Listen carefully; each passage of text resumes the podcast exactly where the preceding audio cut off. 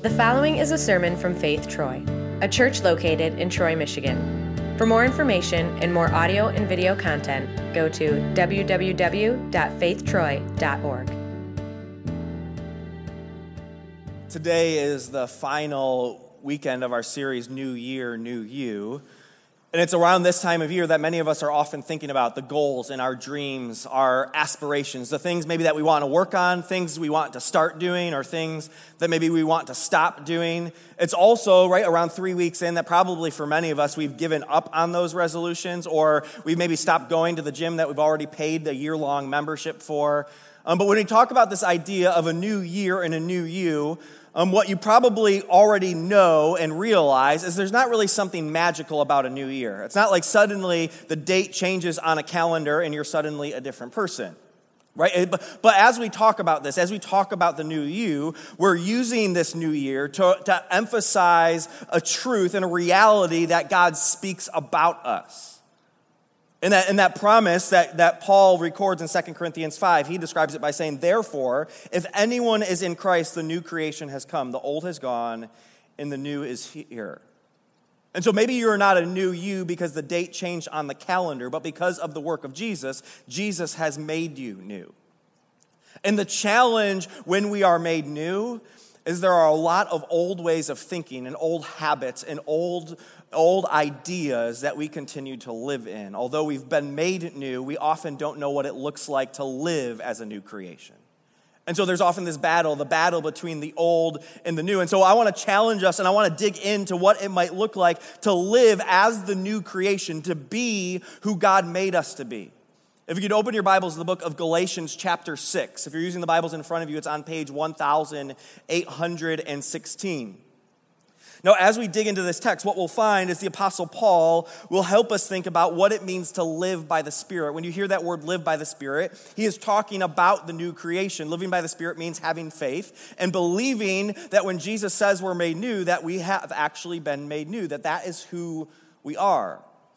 And the challenge for many of us is because we don't believe we are who Jesus says we are, as we'll begin to compare ourselves to other people that we find points of comparison to become the way that we measure our worth. And so we look to another person and say, all right, what, uh, what are they like? What are they doing? And so we'll make a measurement. Am I better than them? Am I worse than them? Am, am I living my life like they are living their life? The problem is that comparison doesn't work very well. And the Apostle Paul, when he talks about being this new creation and living by the Spirit, he will go after that because comparison always happens because we are searching for our identity. It happens because we are trying to figure out who we are. But for many of us, what we have decided to do is we don't look to Jesus to determine who we are, we look to somebody else. We look to somebody else to determine am I good? Am I bad? Am I measuring up? Am I successful? Am I worthwhile? And so the Apostle Paul is going to teach us and help us dig in. Now, one of the best ways that I can, I can help illustrate for us and help us understand the failure of comparison is with dieting. Because I think there's no better area in our life to really understand that when you compare your diet to another person, you always fail. Like there, like you can compare and you always can determine you have are on the better diet or you are on the worst diet. Like no matter what. Um, I, I found this online. I don't know the original source, but here's an example. Eat five small meals per day and run. Also, eat only breakfast, dinner, and walk. Also, eat lots of protein and lift. And don't even do any cardio. It's bad for your joints. Also, don't eat too much protein and make sure you're sleeping a lot, but don't be sedentary. Don't, don't be too active, it's bad for your blood pressure. Make sure you replace all your lost salt, but never eat too much sodium. It's easy, just eat vegetables. Don't eat potatoes though or corn. Fruit is obviously good for you, and also it's all sugar and is bad for you. Sugar, I forgot to mention, is a vital source for, of quick burning carbohydrates that your brain needs to survive, and you should avoid it at all costs. Protein is hurting your kidneys. Make sure you eat a lot of it. Drink water. Never starve yourself unless you're calling it intermittent fasting. Then it's okay to starve yourself a little bit. Don't overhydrate. Being a vegan is obviously the healthiest lifestyle, and no, it's not. Fish is obviously super good for you, and it's full of mercury and killing you. Get some sun every day for vitamin D and skin cancer. Comparison doesn't work. Because when we compare, we always lose. We either falsely believe we're better or we despair because we can never measure up. Comparison is a losing battle. And so when the Apostle Paul wants to help us understand what it means to live by the Spirit, he says, stop looking at other people. Keep your eyes fixed on Jesus. Stop looking around and saying, All right, am I, am I good? Am I better? Instead, look at Jesus. And who does Jesus say you are? And so I want to read for us beginning in verse 1 of chapter 6. It says this Brothers, if someone is caught in a sin, you who are spiritual should restore him gently. But watch yourself, or you also may be tempted. Carry each other's burdens, and in this way you will fulfill the law of Christ. If anyone thinks he is something when he is nothing, he deceives himself. Each one should test his own actions.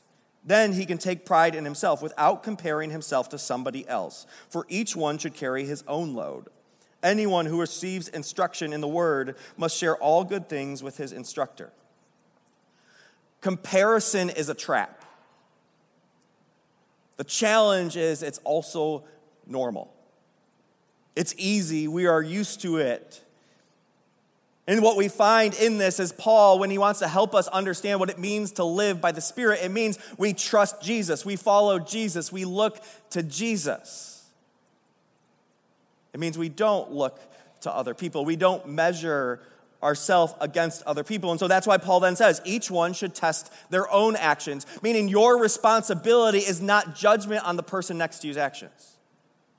It's not to determine whether or not they're doing the right thing or the wrong thing. Now, there might be times, right, because we are called to be the body of Christ and we're called a family, somebody might invite you into that kind of relationship where you can begin to test and you can begin to help restore a person and, and, and help a person work on their sin. But the responsibility, the way we, the place we look first is we test our own actions.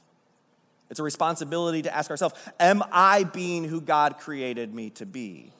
And he says, then they can take pride in themselves alone without comparing themselves to someone else. See, the problem that Paul wants to help illustrate for us and help us understand, the problem isn't actually pride. In fact, Paul would probably even say, like, you can be proud of doing the right thing. Like, as you follow Jesus, the, the fact that you listened to Jesus and ob- were obedient to Jesus and trusted and followed Jesus, be proud of that. But don't take pride in the fact that you're better than somebody else. That's not the kind of pride we're after because it's a false pride that has nothing to do with whether or not you're even trusting or following Jesus. And see, when we, when we compare, we falsely feel pride or we falsely feel despair, that either of which is not helpful. And then Paul says, for each one should carry their own load. Now, it can be a little bit challenging because in verse 2, he seems to say the complete opposite.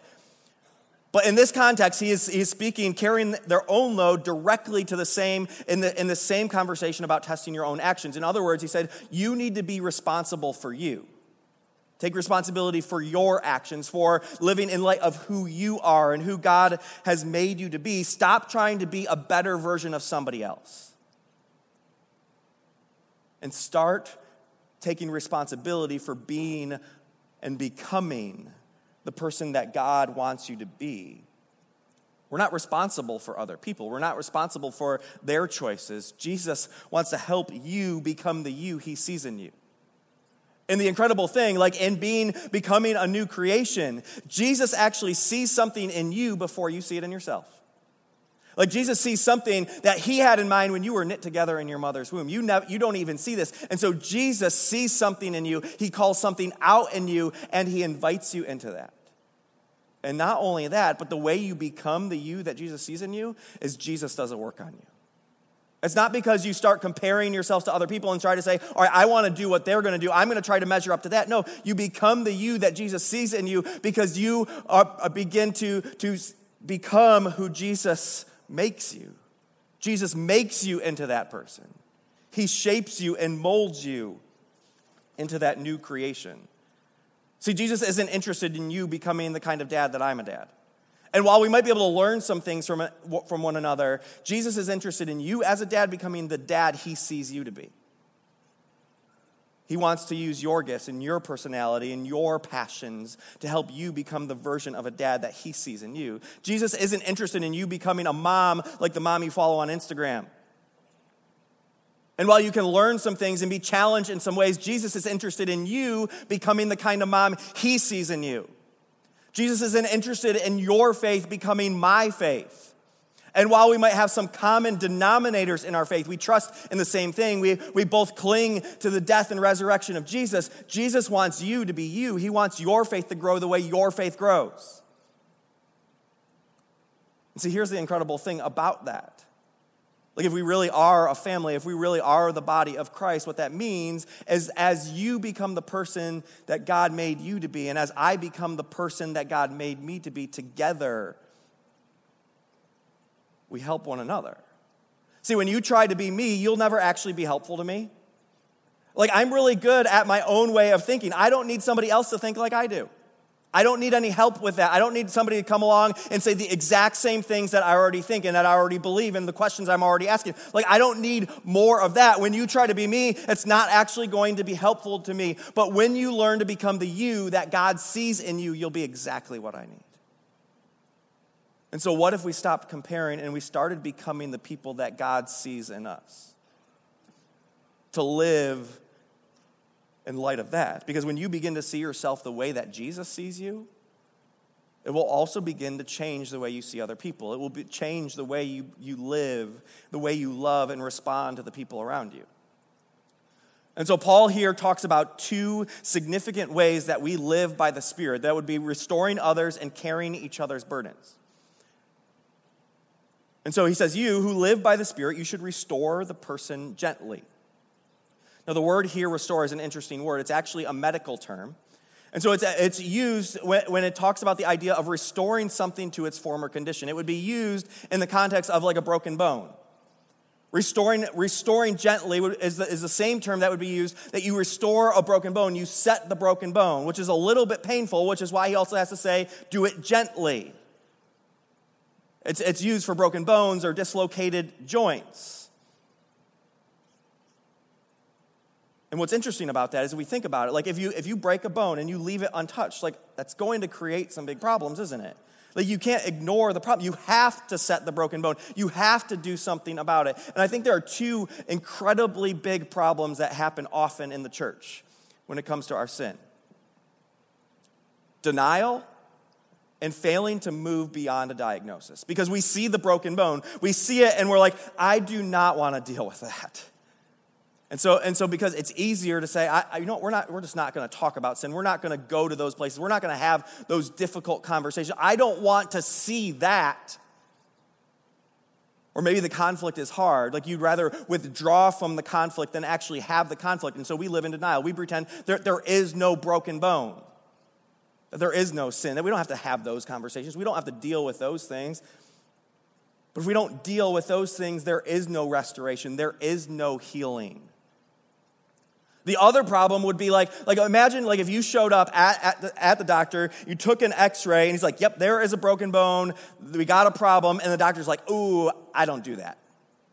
Like, eh, like, no, like, I, eh, like, I don't want, like, it's gonna be a little painful. I just don't wanna do that. And they're like, but, but hey, but good news, you know you have a broken bone. Like, congratulations, you know the diagnosis.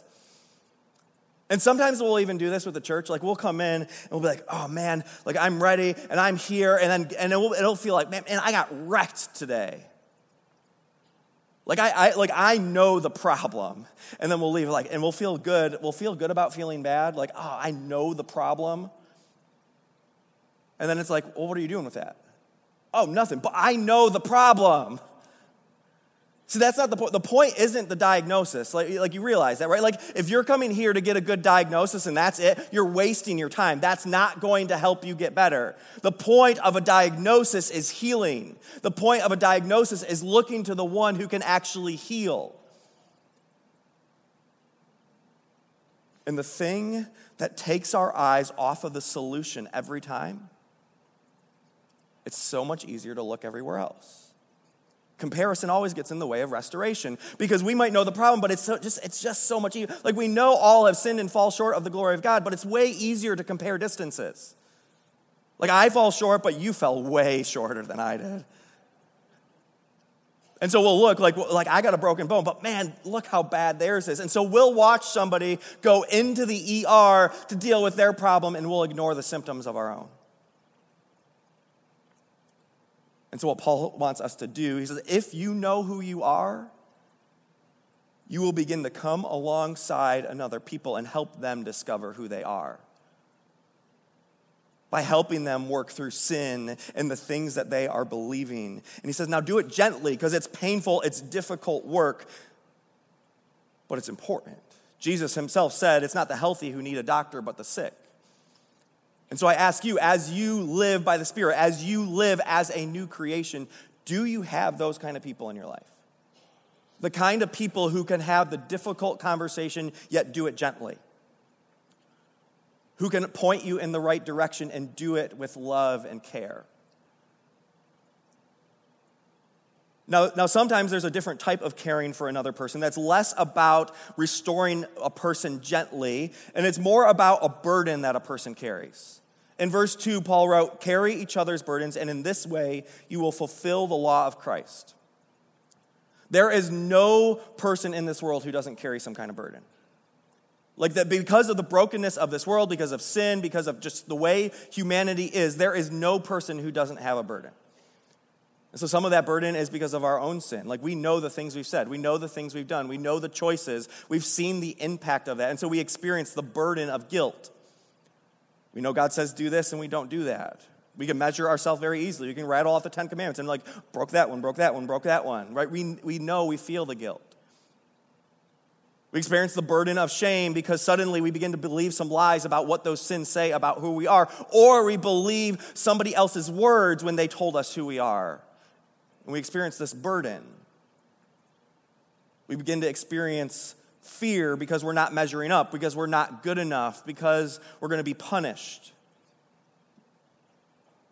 And then not only is there the burden of, of our own sin, but there's just the burdens of living life in a broken world, burdens like sorrow and worry and doubt and failure and loneliness and depression and divorce, responsibility, confusion. And what God tells us is He didn't create us to carry burdens alone. That's not the way He made us. He made us to have those burdens carried. In fact, the whole message of Jesus is just that that He came to lift the burdens. Jesus says, Come to me, all who are weary and heavy burden, and I'll give you rest. But the reason you get rest is because Jesus lifts those burdens. In Psalm chapter 55, it says, Cast your burden on the Lord and he will sustain you. Right? How does that sustain you? Why? Jesus carries those burdens so you don't have to, which allows you to keep going. Jesus is a burden carrier. When Jesus carried the cross, he carried the weight of all of the guilt and the shame and the fear you might experience. When Jesus rose from the dead, any of those burdens that you might feel like is stopping you from living, Jesus said, Well, if death can't stop me, there is no burden that you experience that can stop me either. And then he calls us to do the same thing for other people. When he invites us to live as a new creation, he invites us to become burden carriers to come alongside other people and carry one another. And that's difficult work. In fact, it's actually a lot less like, like setting a broken bone and more like carrying a stretcher. Or if you're a medical professional, this is a ba- actually a backboard because I'm not a medical professional. I just study the Bible. Um, but here, here's the thing if we're carrying each other's burdens, it is, it is less like restoring a person gently. And, and, and when you carry another person's burdens, like there is a weight to it. You can feel it. It's heavy, it's hard, it's difficult. And there are two things that are pretty significant. Like if you're on, the, on this backboard, you can't get yourself to the ambulance. You can't carry your own backboard. You can't carry yourself. Like, it doesn't matter how much faith you have, it doesn't matter how dedicated you are, how passionate you are, you can't get yourself to what you need. You're laying here, you're strapped in, and the only way you get what you need is if somebody else carries you there. You can't carry it yourself. And some of you are trying to carry your own burdens, and Jesus doesn't want you to carry your own burdens.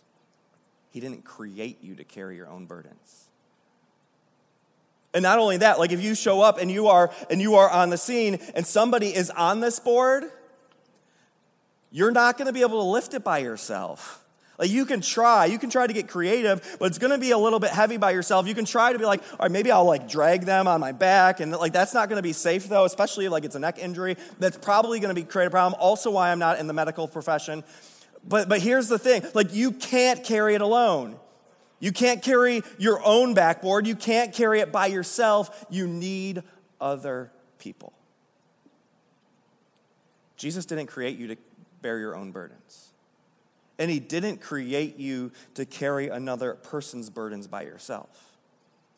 So, you know what happens when you try to carry another person's burdens by yourself? You feel crushed. Like you feel this weight and this, this reality that I can't do it. And so, what Jesus has been teaching me is that in those moments when I feel like I can't carry the burdens, that I don't carry burdens alone. I don't carry burdens alone because it is actually Christ who is in me. That as I carry burdens, I carry them with Jesus. Jesus, the, car- the burden carrier, actually carries the burdens alongside of me. And Paul says it's in doing this that we so fulfill the law of Christ. The commandment that Jesus said is the most important love God, love others. And so as we carry another person's burdens, we are loving our neighbor as ourselves. That's what God created us to do for one another. In the book of Mark, Mark records an event where Jesus is teaching at a house in Capernaum. And so the crowds have shown up at this house because they want to hear Jesus teach. And there are four men who decide they're not going to the house, they're going to see their friend. And these four men, they show up because they have a friend who's paralyzed. And so, as he lies on the mat, they decide, instead of them trying to get in to hear and to see and to experience Jesus, they have a friend who needs to see Jesus, a friend who can't carry himself to Jesus. But if they all grab a corner, they can get him to Jesus. And so they carry this friend, they get to the house. Now the house is packed. There's no way into the house. And so one of them has this brilliant idea. How about we just go through the roof? Like, why? why? That's what you do. And so they, they go up to the roof and start digging into the roof in order to get their friend to Jesus. If you want to know the kind of friends you need to have, have those kind of friends. Have the kind of friends who aren't going to try to first go to Jesus just because they because they need it. They're going to go and find you and say, "I need to get you to Jesus." And not only that, but when obstacles get in the way of getting you to Jesus, some of them are going to have a crazy idea and say, "I don't care that we can't get to Jesus. We're going to find a way to get you to Jesus." And I can't help but think, like, what is going through his mind when he's being lowered to Jesus? Maybe he's nervous. Like there's crowds there. Like he was not like an, an illustration that was planned. And so, like, as he's going down, like, is he like wonder, like, oh, all these people are looking at me? Like, I, I'm not prepared for this. Or maybe he has doubts. Like, did you know the text doesn't actually tell us that he had faith in Jesus? Which is really an interesting thing. There's not very many play like often we see Jesus heal and he and he actually points to their faith. In this account, Jesus actually says Jesus looks at their faith, meaning the faith of the friends. And so, like, is he being lowered and be like, all right, guys, like, you brought me Jesus. I don't know if this Jesus guy can do what you say he's going to do. And then he's like lowering down, and Jesus looks at the friends. He's like, all right, you believe, so you brought him to Jesus. Now let me, let me show you what I'm going to do. And so then he's laying in front of Jesus, and Jesus looks at him and says, Son, your sins are forgiven. And I imagine in my mind, like the friends looking like, oh, what's that about? And I, but I also imagine like the paralyzed man feeling this burden lifted that nobody else even knew about. Because everybody knew about the burden that left him trapped on that mat, but not everybody knew the things going on inside his heart. And Jesus first deals with the heart. And then Jesus does a miracle because he reads the minds of all the people who are so upset that Jesus said he can forgive sins. And Jesus is like, well, just to prove that I can forgive sins, he says to that man, get up, take your mat, and walk. And what an incredible picture. Because he couldn't carry his mat to get to Jesus, but when Jesus does what only Jesus can do, he carries his mat out of that building. And when you and I have people in our life who carry our burdens, who bring us to Jesus, we might not be able to get ourselves to Jesus, but we can walk with freedom out the door. And these friends do what Jesus calls us to do to carry each other's burdens. And the thing that is so powerful about how they choose to carry the burdens is they carry burdens with the destination in mind. The goal isn't easing the load. That's not the point. Because if you just try to carry another person's burdens just to make their load lighter, eventually you're going to get tired too. You might be able to help them last a little bit longer, but the goal isn't just to ease the load, the goal is to bring it to Jesus. The goal isn't just to make their burden less. The goal is that their burdens go away, that their burdens go to Jesus. And so we carry burdens with the destination in mind because we can't just carry the burdens indefinitely and it's pointless to. And so, what if we just brought the burdens to Jesus? Suddenly, that fear of not being strong enough to show up in the life of somebody else goes away because you're not carrying it in your own strength, you're carrying it alongside Jesus. And not only that, you're only carrying it to Jesus. Like you're not dealing with it, you're just bringing it to the one who can deal with it. And so I want to challenge us to think about who are those people that God has called us to be burden carriers for? Who does Jesus want you to bring to him? See, I believe this is one of the best things that we can do for another person to bring them to Jesus. To be the kind of person that says, I'm not going to let any obstacles get in, in my way. I'm going to bring you to Jesus. And you might even have a burden that you don't know you have, but I'm going to bring you to Jesus. I'm going to bring you before my Father. I'm going to, I'm going to pray over you. I'm going to bring you to them. I'm going to bring you to Jesus and watch Jesus do what only Jesus can do. And see, I know for myself, I know if it's up to me, I'm not strong enough to do that. I know for, for many of you, you often think, when you think about the burden and the people in your life, often the feeling is like, I don't know what to say, I don't know what to do. And so, what I've been reminding myself is I don't carry those burdens alone. And so, I may not know what to do or what to say or how to do it, but Christ who is in me does. And so I don't carry those burdens by myself, and I carry them to Jesus, the one who lifts those burdens. And so the way that I've been doing this in my life is as I pray, I've been asking God, God, who are those people? Asking God to speak and to show me who the people are that He wants me to carry burdens for. And as God places friends and family on my heart and in my mind, I've been then picturing and imagining what would it look like for me to bring them to Jesus.